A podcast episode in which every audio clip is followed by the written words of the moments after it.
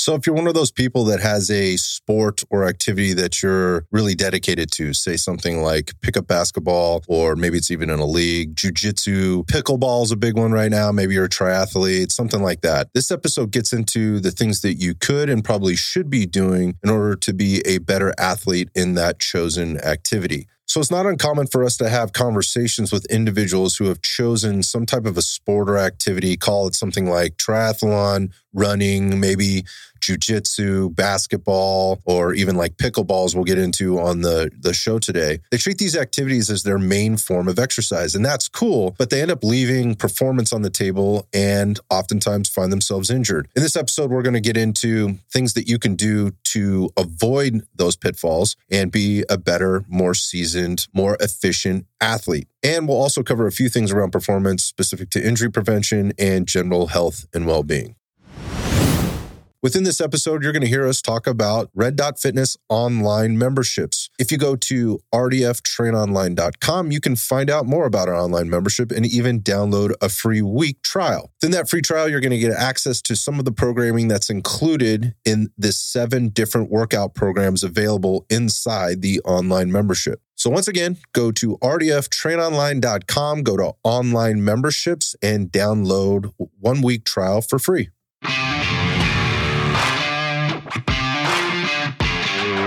Welcome to Iron Sights. This podcast candidly seeks to create opportunities and deliver impact by sharing the experiences and wisdom of successful entrepreneurs and thought leaders who unapologetically aim to win in health, fitness, business, and life. I'm your host, Scott Howell. Welcome to Old School Meets New School, tradition meets innovation, and imperfection meets excellence. Thanks for listening and enjoy the show. Yeah, let's get it. Let's get into this one today. There's uh, some conversations that have been happening around the gym over the last couple of days, and it brought me back to uh, a conversation that I had with um, Dr. David Skolnick. He's a doctor of physical therapy out of Arizona that was out visiting, powerlifter, coach, um, educator, and we were talking about the concept of fitnessing versus training, and going back to those conversations we were having around the the gym the last few days the approach to your training program uh, as a means to do whatever it is you're doing. And we have we have several athletes that sort of come in and out of the gym. We've got like a literally like a semi-professional Olympic level uh, racquetball player, uh, which is interesting. Yeah. Uh, dude just medaled in the Pan Am Games in a couple different events, which is awesome. Uh, and then we have other folks that are into jujitsu. We have some people that are pretty avid like endurance athletes that get out there. And then, you know, we have a lot of weekend warriors, you know, people that are just running around kind of doing stuff. And then it, this last year, the, the last like half of the year, or God, like quarter. Yeah, this thing, this pickleball thing. Pickleball. Yeah. What is the deal with pickleball? Well, everyone and their grandma. Literally. Literally everyone and their grandma's playing. How did this happen? Does anybody know? you know, I, I actually heard about it three years ago, four years ago, like right when it's in its infancy. Mhm. I think it started with people who just didn't want to run as much as they in playing tennis. That's what I think. But I don't actually know the origin. I, But- well, I can tell you this: when I was when I was very I want a small, smaller court. My mom played pickleball. Oh, Yeah, What? Yep. Miss Karen? Yep, Miss Karen played pickleball. wow. I had a buddy who had a pretty large piece of property, sort of in the rural area out there south of us. Uh, they had like a sport court Mhm. uh, with like basketball hoop on it, and, um, and a pickleball court. I had no idea what pickleball was, but I remember for there was for a period of time there, my mom would go over and play pickleball with my my buddy's mom, and then sometimes there would be some other moms I think that would go over there. I had no idea what it was. I had really no interest in playing with it, being out there all the time. I never played it. Like we were either played basketball, it was the pool. They had a pool, so we played in the pool. But yeah, like pickleball is not a new thing. That's why I was a little didn't even know surprised when it kind of came back up. yeah. I didn't know that. I thought I thought it was a newer thing. I didn't know it was. Uh, But, but I'll tell you, you go to the park near our house, and I think I may Oh, have yeah. mentioned this before. Like, there's literally a hundred people out there spread across these courts, and another hundred people like queued up or getting ready to play. And this is like, it's not like sanctioned, organized pickleball. It's just people showing up to basically play pick, pickup games. Organized chaos. Organized chaos because you can see like there's the ones that go out there that reserve their courts. Yeah. It's like oh, the- yeah. It's like the crazy 5.50, 6 o'clock in the morning. when- yeah, it's the crazy lady, your dad, Mhm. who's down at the pool at the resort at you know five a.m. waiting for the doors of the pool to open at eight a.m. so he can throw fifteen of the family's towels on the Mhm. on the lounge chairs, that kind of thing. But anyway, I, I digress on the pickleball thing. Just that people are getting outside and they're playing a little bit more, which I think is awesome. When I say playing, I literally mean playing. Um, I think that's kind of where exercise got lost for a long time. Is that we took the playing out of it and turned it into like Punishment. yeah, Mm. punishment. It's a chore. Yeah. like Like P. flossing. It's like Yeah, thing you yeah, gotta yeah. do, and you're like, uh, I don't, always want to. Oh, do dental the- flossing? Dental flossing. Yeah. not not flossing. Floss. Yeah. yeah. But no, yeah, but the I mean, for for me, um, for me, exercising was always fun, but it was always rooted in something, Mhm. right? Soccer, baseball, football, wrestling, track and field. There was always something I was doing that I could I could apply the the the exercise to. Not when I was really little, like I don't know, like if I thought. And I I'll, here's the other thing: I didn't think about running around out in the in the park playing flag football or going for a bike ride or a hike or whatever, playing in the woods as exercise. Mhm. I looked at it as playing. We're going to go out and play, but somewhere along the line, people have turned playing into a chore, into a chore, and that kind of made it into like this exercise component. I know this is sort of like semantics, but I think a lot of people look at it that way. But going back to pickleball, a lot of people are outside doing stuff. There's our weekend warriors that are out, out outside doing stuff, whether it's riding their mountain bikes or the road bikes, uh, hiking, skiing, you know, snowboarding right now as we're as we're we're doing this one in the winter. But I think the question comes up like, are you exercising or are you training? And I think we could kind of, def- I think we should define that, uh, like kind of what those things are for the purposes of today's discussion. Because again, I don't want to play semantics here, but if we were to find the difference between exercising and training, or maybe a little another way of looking at it is it are you fitnessing or are you training? I don't know how we break that down. Well, I think, I mean, when I think of training, I think that there's a specific goal in mind. There's a specific, specific performance, adaptation, something that you're trying to achieve. You know, it may not be a competitive goal necessarily, but there's some improvement that you're looking to find out of, right? Where fitnessing, it's just, it's maybe it's exercise, it's movement, maybe your heart rate's increasing, maybe you're maybe you're improving some strength or It's all good. all all good things, but it's kind of um, just it's that play. It's for fun. It's there's no structure. There's no progressive plan for it. So that, that's how I think about it. So Yeah, I think I I, would agree. Yeah, I can get on board with that. Yeah, uh, you know, when I think about training, I think of practicing Mm. and practicing for something that's bigger than the thing that I'm doing ultimately. And that's kind of how my brain works just anyway. Like, what is the purpose of what I'm doing right now?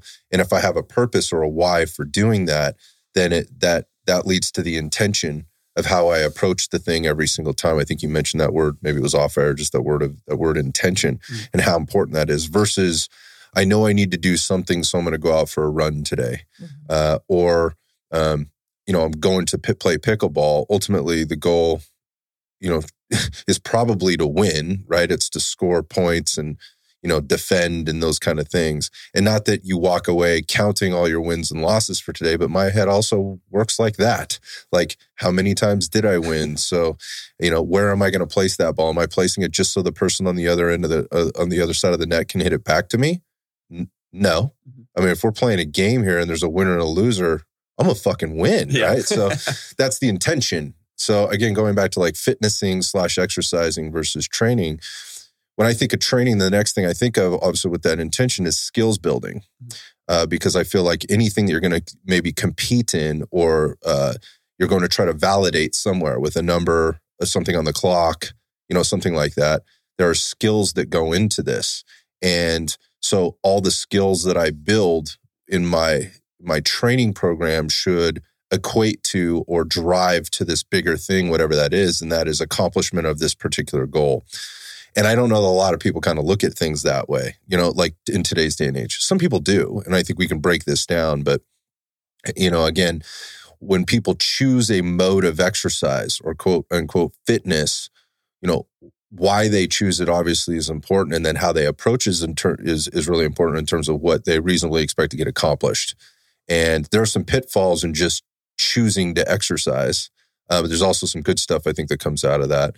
Uh, just as there is pit, there are pitfalls with regard to training for something very specific and the things that can that can go on there. But I want to kind of focus it to the the person that has chosen a method of exercise or a mode of exercise. Sorry, and within there there may even be some competition, but they're not doing anything else to train to get better in that competition outside of that specific mode of exercise or fitness. So without getting without convoluting it or making it conf- confusing, so here's some things I could I could I could bring to the table that I think people can kind of um, kind of understand. So I think jujitsu is one of those those ones that people can can relate to because jujitsu for for pe- people that practice that it's it's life. They're doing that four, five, six, even seven days a week. Doesn't leave a lot of time left over to do other things, but they also they enjoy it that much, and it is like all consuming. Right when you, when you go out there and you can do jujitsu for hours if you manage yourself. So, you know, it tends to take up a lot of time, uh, and there's a lot of energy expended there, and there's also a lot of brain power that goes into practicing the things to get better at the at the movement, at the particular technique. Uh, yes, there are skills involved there, um, but it leaves some things off the table if that's all you're doing. So that'd be one. Other one would be like running, cycling, swimming. We could combine all those in like the the case of like triathlon or whatever. And while those things do focus on some very specific things, they also leave a lot off the table. And then we already use, we can use the one like pickleball as an example. Um, something like that where you're maybe out, it could be basketball, something similar. People can relate to that. Like mm-hmm. you're competing with other people, there's pickup games. I need very little equipment and be able to do this. I'm kind of out there doing stuff. Obviously, we could pick a lot of things, but those sort of came up. So we'll use those. Mm-hmm. Uh, the the point of this is is we see people kind of gravitating towards one thing or deciding they're going to do something like I'm doing jujitsu to get in shape, and they're also maybe approaching with I'm also doing jujitsu because I want to know how to handle myself better you know, just from a, maybe a self defense perspective. I have a lot of thoughts on that, but you know, my my point being is like, hey, I want to be able to handle myself, and it's a good mode of fitness. Uh, you know, I'm going to be challenging myself there, and I get to compete a little bit every time I go to the mat. I'm going to com- be competing, so it covers all those things. But again, it leaves a lot off the table in terms of one, all the domains of fitness that exist there, which we can you know touch on but it also leaves a lot off the table just in terms of you becoming a better jujitsu athlete on the mat if all you're doing is the jujitsu. Mm-hmm. So again, are you fitnessing or are you training? And if you're training, what are you training to do? Because if you're training just to go to jujitsu every day, well, cool. Then that's your goal. And I don't know if you really need to be doing anything else. But if your goal is to go to jujitsu and win, and continually move through the process and the journey of jujitsu, which often includes going to tournaments. And it will, if you're moving up through the belt ranks and expect to get those higher belt ranks, you're going to need to compete. And I'll just throw this out there. If you've ever done that and competed on the mat, like at a, at a high level, particularly a tournament, not all purple belts are created equal, right? They're not all created equal. There are some very specific skill sets and abilities and capabilities that go into being the better athlete. And along with that, you also get exposed to a lot of things as an athlete, like um, as you as you move on in the ranks, particularly in that sport, uh, their propensity for injury continues to to increase. Now, some would say, well, actually, you're more likely to get hurt as a as a lower belt or or sparring with somebody at a lower belt level because of what you don't know and mm-hmm. what you're not prepared for. Not not going to argue that, but the more you put yourself into these highly competitive environments, I think there's probably some data that suggests your propensity for injury pro- or in the degree at which that injury happens could be much higher. Mm-hmm. I don't know. I'm not trying to bring data to this particular discussion today, but I'm just trying to put all the pieces together to kind of maybe roll down the path of what could people do uh, to be better at their fitnessing, to be better at whatever they're doing, but also train smarter in order to uh, and, and augment or enhance the training that they're doing um, in the chosen mode that they really love, whether that's riding their mountain bike to playing pickleball to, you know, getting on the jujitsu mat. So, uh, did I leave anything out? Maybe just in terms of laying the groundwork there. I mean, I, I know we'll dive more into it. I, I like what you just said, you know, augment your training for what you're getting out of your activity sport um, with your training outside of it. You know, so, you know, you can even analyze, like maybe it's the triathlete, like there's these certain um, domains of fitness that you're getting in there. So you don't need to be in the gym training those domains of fitness because you are getting that in your sport or um, thing you enjoy doing. Um, and you can even break that down into, you know, biomechanics of what muscles am I working, what am I leaving out, all that kind of stuff. But I think it your training you start to think about is how do I augment my training so I don't waste time and I'm efficient in the gym because I want to be on the mat five days a week for multiple hours. So I'm going to get in the gym one or two days a week and I'm going to make sure I'm augmenting things that I feel like I either need improvement on, like I'm noticing um, lacking on the mat, or I just need that I feel is getting left out, even if I don't actually see a specific thing that I need to work on. Um, so Yeah, no, I think so. Here's a couple things that generally come up if somebody is like just playing pickleball or basketball or just riding their bike or running or just going to jujitsu.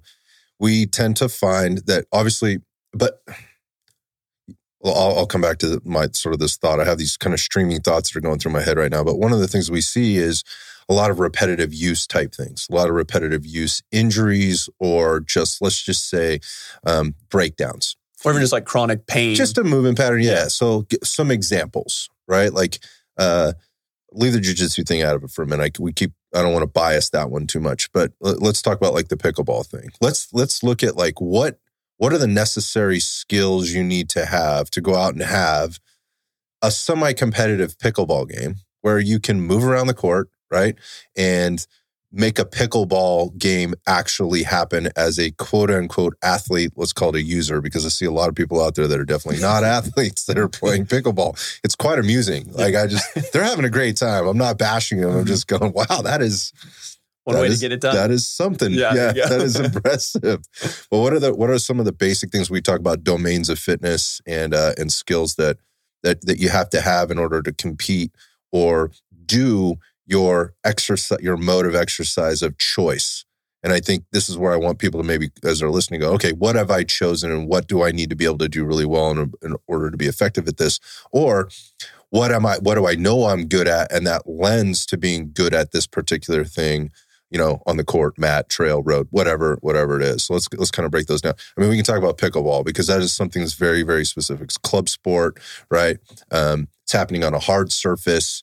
Uh, certainly, there's some hand-eye coordination that goes into that. But what are some of the other things people need in order to be able to do that effectively and have longevity in it? What would you say? Well, the first thing that comes to mind, you mentioned having hand eye coordination, but having to kn- knowing how to use your body in space and where it is. So, um, being able to move laterally, being able to move forward and backward, um, being able to rotate. I mean, those are all things that come to my mind right away.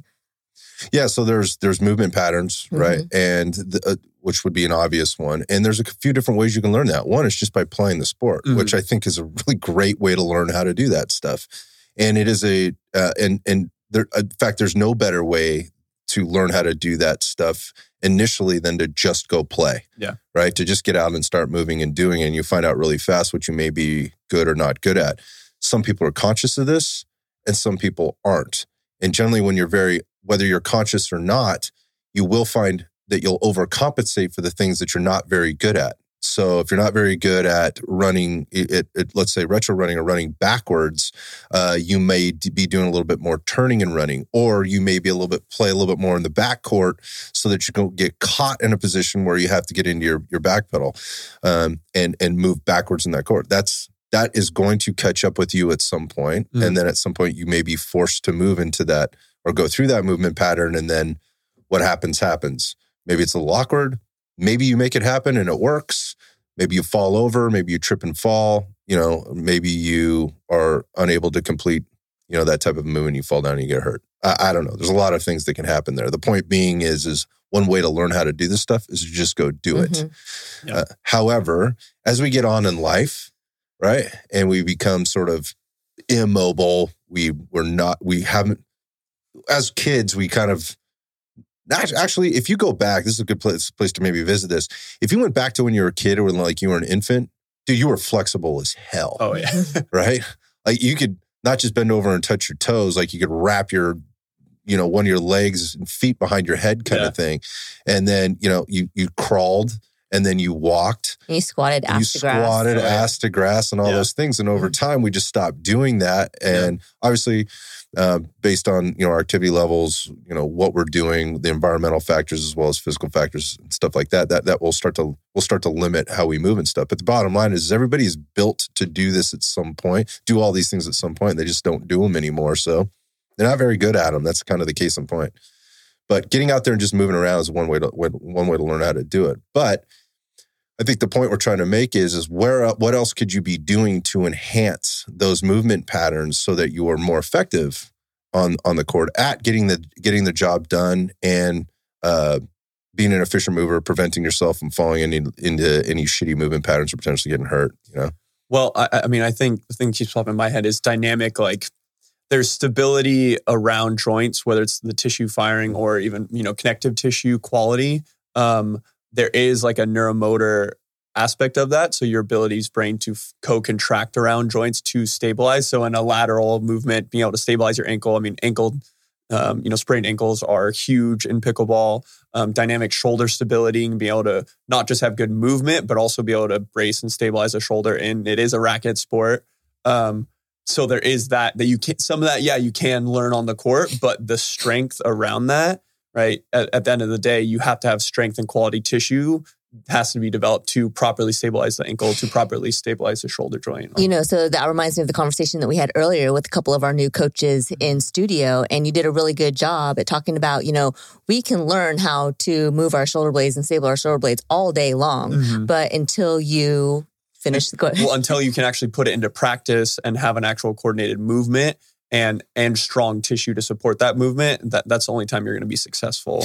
well, I think here's an interesting uh, aspect to this too is is that the body will will figure it out. Mm-hmm. it will also limit you right it will limit you if you don't have that movement or you can't move that quickly or in that direction in that way or you don't have that mobility whatever it is your body will limit you right either Yeah. because it can't do it or it will prevent you from doing it because it's smarter than you Yeah. right and it's trying to sort of prevent you from putting yourself in a position that you could be potentially injured injured and that works in a very controlled environment or when speed is reduced tempo is reduced forces are reduced on and the all body those variables. when are- all those variables are fine. It's but you do this long enough and you keep pushing, and again, even with with potentially add in these overcompensations for a lack of shoulder stability, joint stability, if you Yeah, will, that's when things start to pop up. And anybody that's done any of the things that we've mentioned in terms of examples uh, recognizes that if they do it long enough, they recognize these things. Um, again, even the person that, that rides their bike, like they've they've recognized, like, oh, that lower back, those hips, those shoulders, my neck, my wrists, right? Uh, they my knees, Mhm. those things. What what is going on? Why do those things feel the way they feel? Why aren't they functioning the way that that? Uh, why don't they feel the same way they felt when I started? Well, because now you're asking, you're placing a larger demand on them, and they don't have the ability to respond in the way that you need them to, let alone the way you want them to. So, yeah, really good point. So, I, I think people wrap their heads around, all right, pickleball is fairly dynamic, Yeah. you know, while, you know, you're not covering as much space as maybe on a tennis court or other things. Uh, the, the ball is definitely not moving at the same velocity. Uh, you're not, there's not as much power output. You know, I think that has a lot to do why, with why people can go out and play and are playing it at, at the level and at the ages that they're, that they're playing right now, which again, is fucking great. Like, Yeah. Get outside and play for God's Move, sakes. just move. your body. Yes. but to your point, like it doesn't have place that the same demands on the body that the other things do, but it, they are still demands. They're Mhm. just not to the same level. Yeah. Um, so like again, if we brought in like the jujitsu athlete, uh, again, that when you're out there on the floor, like your body's learning how to do these. You're learning the technique. There's a lot of repetition as a as a you know, and then there's also the brain game going on there there too in terms of the the chess match and you know your, your body's ability to sense what's going on. All these things are being learned. But if you're not challenging that joint stability, if you're not in, in any other way than what's on the mat, uh, and if you're not you're not doing it dynamically off the mat, like the chances, then you're not getting everything that you could on the mat. I think is what we're trying to say. Yeah. So again, going back to the fitnessing or the training, okay, you're training jujitsu, but what are you doing to train to be better at jujitsu, to be more effective at jujitsu, to have better resiliency, better strength, better power, better muscular endurance.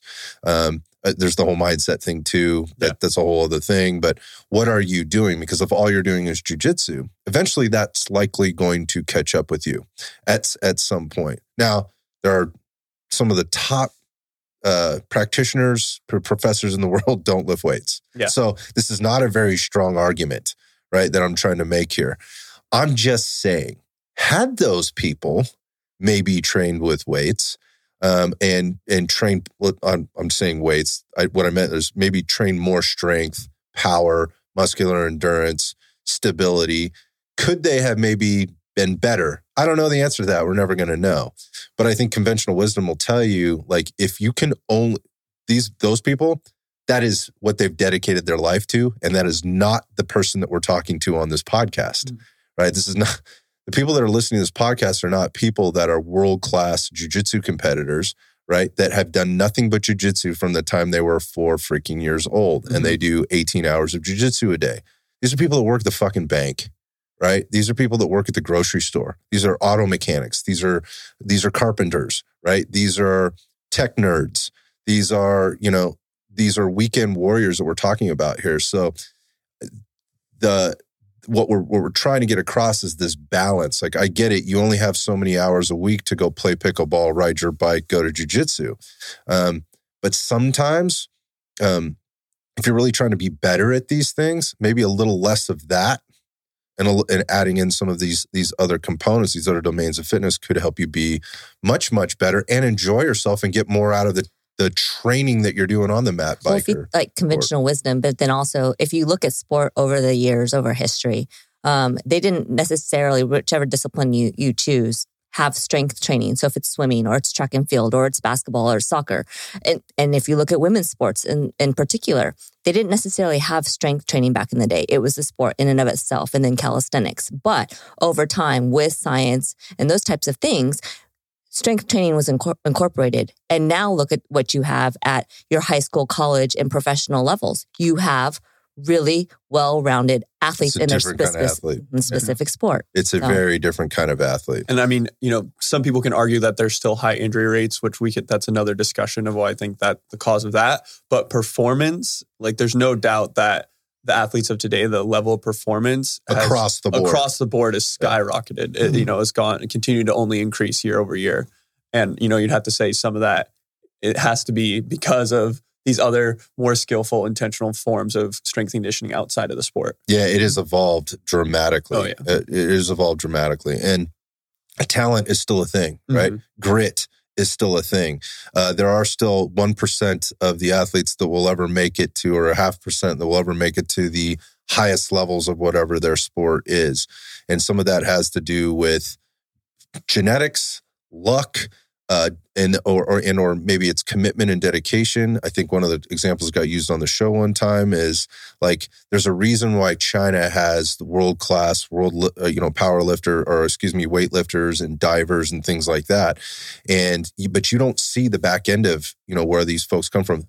There was you know 10,000 little kids that had to break to get the one mm-hmm. right that goes to the Olympic games and gets a gold medal on the gymnastics mat or on the weightlifting platform or something like that and and what were the factors that went into that to to, to help that to get that athlete there so many too many to count but most of it had to you know a lot of it had to do is just this was the person that somehow made it through yeah. and maybe they got like maybe they got some you know again genetics or some there's some gift that they have uh, but a lot of a lot of times just has to do with how how many reps they were actually able to put into it. And so if you had the ability to go rep out you know 16 hours of uh, pickleball a day. That sounds ridiculous. Yeah. but if you had to do that, then you'd you'd likely be the best pickleball player in the world, mm-hmm. right? Even if you had just a little bit of talent, right? But if you had a worthy adversary and you had people to practice against that, you know, they could really challenge you and things like that, you could mo- you, maybe you could be, you know, a world class pickleball player. I don't fucking know, mm. right? But most people don't have that amount of time right? And during that time, if you're practicing 16 hours a day, damn, you're going to build some power, strength, endurance, and all the right things in order to get you where you need to go. But that doesn't that doesn't take away the. I would be willing to bet that where, whenever we see the Olympic pickleball players, if that even exists. I don't know if this is. Oh, I don't, no. think, so. I don't think we're there yet. Well, it will be will because be. there'll be Oh, it's money coming. to be made Oh, on this. yeah. I mean, think about that. Like, uh, it's the fastest growing sport in the United States of America right Mhm. now. People will pay to watch it. That or they will watch it, and that means sponsors will pay to sponsor it. And watch it'll it'll it'll find its way there if it's not already already there for all you pickleball players, uh, aspiring Olympic pickleball players. But the, the the the point of that is is uh, the best ones in the world over time will also be strength training. Will also be handling these other uh, modalities within their fitness program. It's we've watched every sport evolve that way, Mhm. you know, over time. And again, separate like the weekend warrior against the world class athlete. Um, I, I'm not saying that you're going to be you're going to have the same amount of time or be able to dedicate the same or have the same resources or whatever else. What I am saying though is is there has to be a balance in there somewhere if you want to continue to excel over the longer term. And let's just use our heads for a second. If if I want to be the best athlete at whatever it is that I'm I'm competing at, at, at some point then things are going to have to be sacrificed and maybe it's it to do more training Mhm. To work my way up through the ranks. And I think when you start doing some compares and contrasts, you're going to see that the the greater the better athlete is also the stronger, more powerful, more agile, more resilient, uh, better equipped athlete. Yeah. You know, at the end of the day. Well, I, I think I just wanted to go back to, you know, one being a competitive athlete or having that mindset of if we're playing a game, you want to win. But just going back to the like, it's hard for the person who wants to be on the mat every day, or it's hard for the person who can only play basketball, you know, three days a week and they love it and they want to play it all the time. Um, but if every time you're on the court, one, you either lack in performance, it's low quality, um, or you're just in pain, chronic pain, things are always popping up.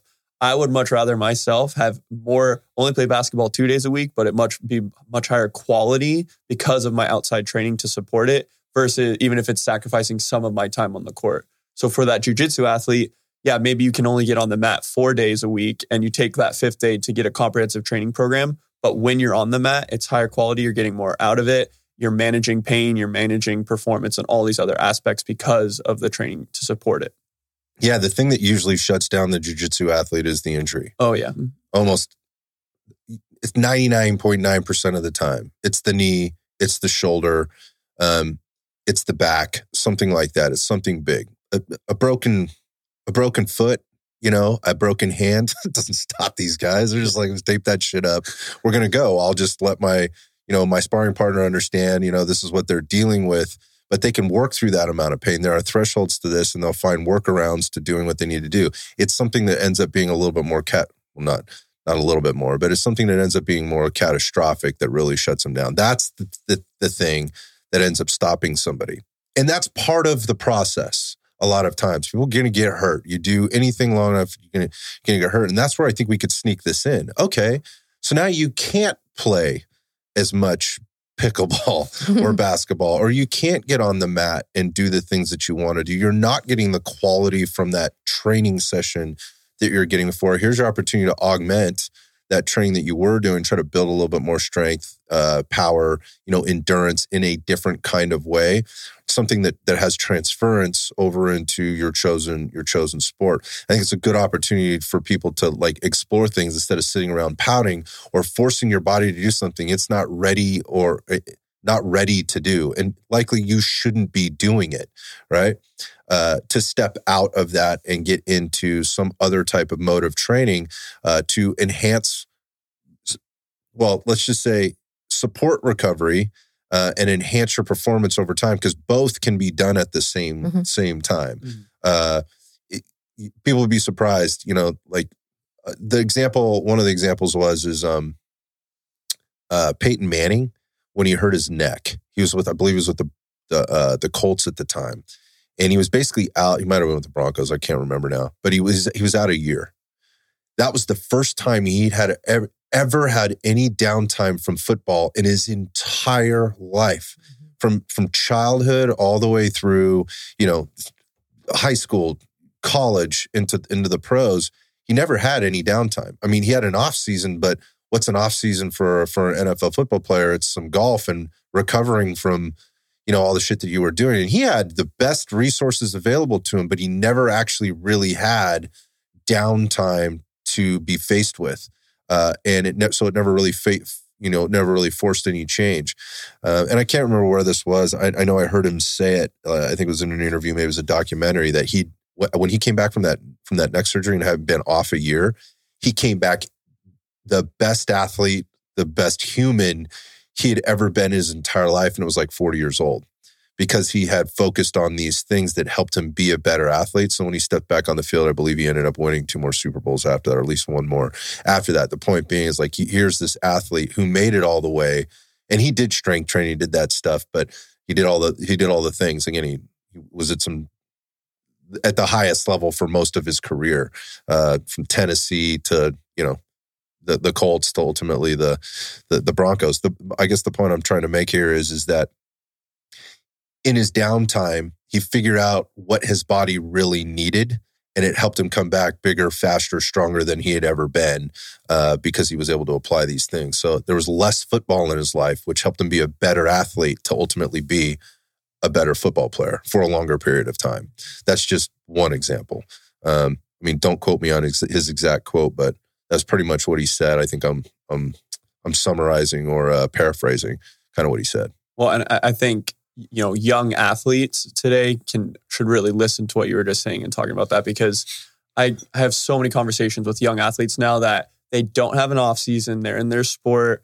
They're in their school sport. Then as soon as that ends, they go to their club and they have three games on the weekend and they have no off season. They're doing no training to support it. And they're only just playing the same sport, not even getting different movement from different sports. And I mean, that's why we're seeing ACL injuries in youth athletes, which is supposed to be a wear and tear over years. And we're seeing that in high school athletes now. And I think a lot of that is to do because they're only playing their sport and they're playing in. They have no offseason. They have no rest from it. They're not listening to their body recovery, performance, and, and building it up ever. Yeah, they don't so, know. They don't know how either. They yeah, no, yes, they have no no way to measure this because the, all they've known is it's baseball, baseball, baseball, baseball. You know, when I was a kid, it was soccer, baseball, basketball, it was seasonal. Seasonal. We had time off. There wasn't that wasn't year round baseball. I remember I had friends that did, and we thought that was a little weird. Yeah. Like there was competitive traveling, like soccer teams. I remember that, but it wasn't all year long. We didn't do that all year long. Yeah. Um, versus now, it's much different. I was just listening to, and I've talked to several actually coaches in sort of the tactical space, tactical athlete space. And when I say that, I, that word gets used, I think, uh, t- t- too frequently. It's a little bit been a little bit bastardized, but these are literally folks that train and work with people that are members of special operations or mm-hmm. special teams that that that do some very specific jobs at a very high level and the difference being between those that they should be treated like professional athletes and they're finally being treated like professional athletes the difference being uh, the difference between winning and losing for these guys the stakes are a lot higher. And secondly, they end up doing it with no sleep, uh, more stress in their life than than most people could even fathom, and and the list goes on in terms of like nutrition on deployments and things like that on a, on wacky schedules. The point of this being is what what they've what's coming around now is there is becoming more of an acceptance of hey, there are things that you have to do to qualify to do this job, and that shit ain't going to change. You know, whether it's BUD/S or, um, you know, the the special selections for some of these other teams or whatever. Like that's just going to be brutal. It should stay brutal, and that's what it is. Like you're going to get your ass kicked, and it is about suffering, and you better go in in shape, right? You better be fit. As physically fit as you are mentally fit, mm-hmm. or probably you could reverse that in terms of importance. And I, I don't want to speak out of turn here, but what what the common message now that is coming up after all these experiences and some of these guys that spent made careers out of this are coming out and they're they're getting back into or they're they're in the coaching industry or they're trying to somehow figure out a way to be in the kind of shape that they were in when they were young bucks or whatever are learning that they need to do less of a lot of things and really slow it down, dial it back, and take the time to learn the skills, right? And apply and, and the application of those skills is so important. And that oftentimes less is more in terms of building those skills to ultimately be the better athlete. Um, it's it's it, it's met with a lot of confusion, a lot of convolution, a lot of times in terms of you know what you're supposed to be ready for, and the even the just I think the the pressure they put on themselves in a lot of ways as an athlete. Now I'm stepping of outside of that group and just into the athletes uh, world period. Like we're always really hard on ourselves. Like we don't we're not good enough. It's never it's like we're not we're not good enough. We don't look good enough. I'm not lean enough. I'm not fast enough. I'm not big enough. I'm not strong enough. And this goes females and males as well and so they tend to gravitate towards the thing that they're good at, at with emotionally thinking that it's going to help them get this result that they're lacking somehow. And it's just not rooted in a lot of a lot of logic. So so coming all the way back to the hey sometimes you know it might be worth stepping back from whatever it is that you're doing going back to the skills. What are the skills that i have? What are the skills that i don't have? And what is the thing that's going to stop me from progressing at some point? That's a really hard question to ask yourself particularly if you're winning you know? But if it's if if you're not winning and you know you're not winning that's because literally you're not winning on the court or the mat or you're not winning because you're in pain and you can't win. You've been there's some type of limitation or that's preventing you from winning um, or you uh, are you can't win because you can't play for whatever the reason is uh, you might want to step back and take a look at that and what are the things that I can be working on that help me get back into or into the game at a competitive level. And oftentimes it's not the game, right? It's something else. It's human performance. And that goes well beyond, again, the swinging the, the racket of the club or the pedaling or the running or the, you know, the grappling on the, on the jujitsu mat. Um, what, what are some solutions? I think the, the one that always comes up the first one that comes up is time. I don't have the time for that because I'm working at the bank. I'm working on the construction site. You know, I'm teaching, I'm doing whatever. So uh, at the school. So I don't have time to do that. I think that is a cop out. I think that, you know, like people do the things that they want to do. If you really want to do it, you'll find a way to do it. So I'll, I'll just say that to start. But I also understand that the challenges that exist for people. So you know what's reasonable if we're looking at developing skill sets you know around those domains of fitness agility quickness speed strength power coordination balance mobility stability uh, stamina. Those are the ones that you know we're, we're, that go into everything. What could i be doing? It doesn't mean you have to dedicate or completely abandon you don't have to dedicate two hours a day to this um, and you don't have to completely abandon what you're doing and the things that you love uh, that may that um, you know, again, like whatever that sport is. It doesn't take very long. It doesn't take a lot to get a benefit. That's the cool thing going back to the science and what we know. Like this isn't anecdotal. There's there's a lot to be said for how to maybe implement this into into your program, you know, or into your into your lifestyle.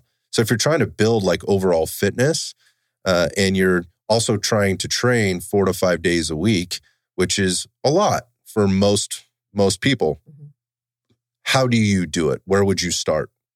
Well, I mean, I think finding an intentional program that one, you don't want to go in and waste your time. We're talking about time. So finding something that actually is planned and purposeful. Don't just go to the gym, mm-hmm. hop on a bunch of random machines and do that, which I think that's what a lot of people do. And then they get frustrated with their progress and time and all that. So find an intentional program. And truthfully, if you are getting a lot of exercise movement, if you're on the jujitsu mat five days a week, you can see some good adaptation, even just getting one intentional lift a week to mm-hmm. support that because you're not sedentary the rest of the week. And there are other benefits from that. So if you're a triathlete, like getting one, ideally two lifts a week, 30, 45 minutes, an hour, and start that, and it's, it's intentional and progressive, you'll see changes from that over time. Yeah, I think the the the thing that people tend to do is like program hop a lot. Oh yeah. Like, and you mentioned like having intention and picking a program that's actually going to give you a benefit. Mm-hmm. Uh, I think one of the important things to do there, especially for that person that's already having a hard time, maybe balancing or justifying, you know, pulling pulling away from something else, is to measure it. Mm-hmm. Is to measure what it is that you're doing. Like measure the result that you're looking to achieve. Is it working or is it not working? And a lot of people, it's like, oh, it's not working you know, like it just it's immediately it's not working. We haven't couple things. First off, you haven't done it fucking long enough to know if it does work or yeah. it doesn't. You haven't had any consistency. You've never really committed to this. Or you picked the wrong program, dude. Mm-hmm. Like you chose something like on an emotional response or because you saw so and so on Instagram or you heard so and so at the pickleball court. whatever cracks me up saying that this is the program they did and you've automatically made these assumptions sorry you've made these assumptions that oh well so and so looks like this they're mm-hmm. performing like this they're beating my ass every day at pickleball like that's the program I need for me. Yeah. Right. So that's another pitfall in terms of choosing something that's not intentional, that's emotional, that's rooted in zero logic whatsoever. Uh, stop it and take a few steps back and let's think about that for a second. What are the identify the things that you need to be working on? Um, and again, something that's very basic that does some very basic things that you don't that's not overcomplicated can be very effective at least for a while Mhm. uh, to get you down that path to understand like what works for you what doesn't work for you what you like what you don't like what's accessible what isn't accessible. Those are all the things that need to be vetted out here before you make a commitment or where before you decide like what's the right thing or not. And sometimes that means getting a little frustrated and kind of like oh shit that didn't work. But you'll know it won't work it's not working. If you're dedicated and committed to, to to it and part of that process i think is doing some measurement doing some reasonable measurement. So i think that's a really good that's a really good way of of of, of to start is to think about 30 45 minutes a couple of times a week doing something outside of whatever your cho- your modal your you know your chosen sport is to enhance or augment what it is that you're doing. It's often something that's rooted in resistance training. Yeah. um, that can then maybe you can then build on. That resistance training if you're doing it well trains movement right? Which then trains mobility which also trains stability which also trains endurance which uh, you know can help you increase range of motion. It can help you it, it also trains endurance muscular endurance uh, and you know which then also leads to what you were mentioning before more of a quality session Mhm. on the mat when you do go maybe you're decreasing your rest times you're able to spar a little longer you're able to go a little harder you're able to uh, uh, spar with that person that's a little bit better than you now because there is a strength you know uh, Equalization. equalization, you know, and I think most people, you know, that have done that, particularly that sport for a while, like if you went purple belt for purple belt, right? Same amount of time on the mat, same school, you know, this dude's six foot tall, 180, this dude's six foot t- t- tall, 180. The dude that has more power and strength, you know, all things else equated, he's going to have a much easier time on the mat, generally speaking, right? Mhm. Let's, again, all, all things equated. Jiu-jitsu is, a, like I said, a chess match. So, you know, I've been wrapped up by some 125 pounders before and, you know, tapped out, Yeah. you know, kind of thing. But that's just, that's, that's the, how, the, how the cookie crumbles when you're little, but, or when you're, when you're young. But my, my, my, in this sport, my point being like that power and strength component, all those things come from a really solid, you know, strength training program. It does not have to be overcomplicated. You don't mm-hmm. need a hundred thousand dollars worth of equipment, right? You know, a kettlebell, a kettlebell, right? Uh, a couple sets of dumbbells, just a little space in your garage. You know, maybe a maybe a squat rack and a bar. If you had a barbell, damn, you could get a lot done. You know, little things like that. So I think that's another excuse people come up with is time, and then oh, I don't have all the equipment to do the fancy workout. None of this has to be fancy. It can be it can be it can be rooted in some really really basic stuff. Um, what else? Anything that we've kind of left off the table here in terms of making it, you know, for somebody that's like, okay, I should probably start doing this just for with a with regard to solutions. Um, I, I mean, I think you made some really good points as far as finding an intentional program. It doesn't have to be, you know, hours on end. It can be a short, you know, duration of um, working out or frequency. Mhm. Um, and it doesn't have to be fancy, Yep. like you just mentioned. So, I mean, a lot of the foundationals are are basic movement patterns, so it doesn't have to be sexy. Yeah. I think I think one of the other things that prevents people is well, I'm already spending 175 bucks a month at the, you know, at the uh, at the uh, jujitsu school, or you know, like I don't know, I pay my. I don't know. Hey. This- I'm just making this up. My There- pickleball membership is 75 bucks. a month. There's a facility near here, and it's expensive. I'm sure it the is. Old, Really? The old Like- Fry's like- got turned into a giant pickleball, and it's expensive. so- like I said, or there's there's there's the demand. There's going to be money for that.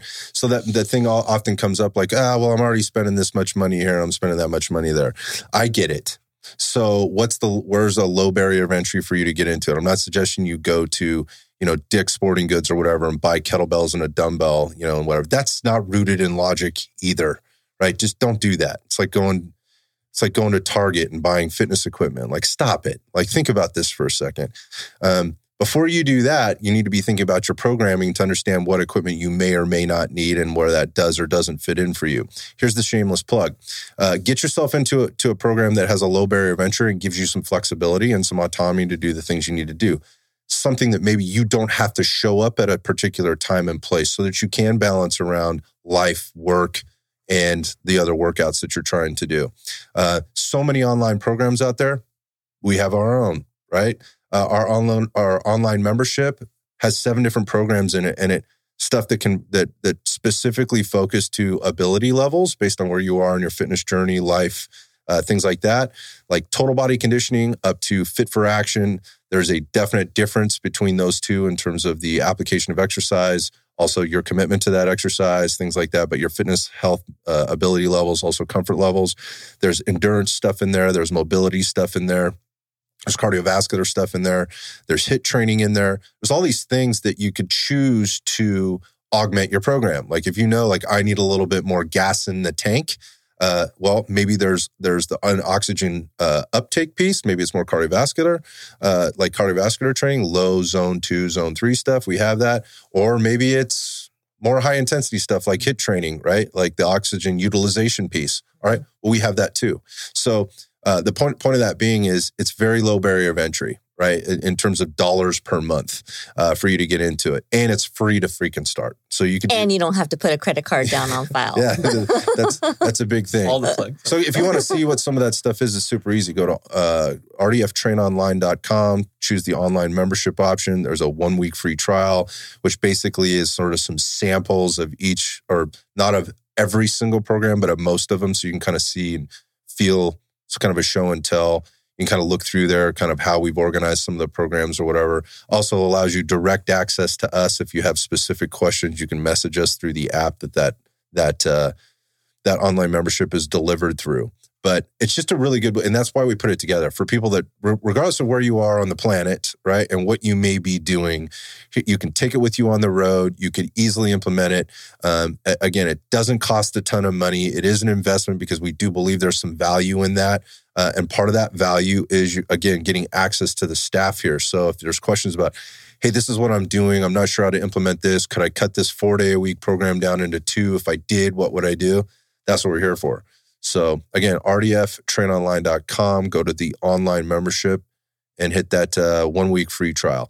Did we leave anything out? Anything we want to um, we want to leave anybody with before we we we kill it for uh, for this episode? I mean, get out, move, play your sports, have fun. You know, don't be inside all day. Uh, but do this type of training and, and things to support it, and you're going to see you're going to win all those pickleball matches. When you get yeah, winning winning's important. And winning's important. Go win. Thank you for tuning into this episode of Iron Sights. If you enjoyed our conversation, you can support our mission by hitting the subscribe button, leaving a review, and sharing the podcast with a friend. I'll see you on the next episode.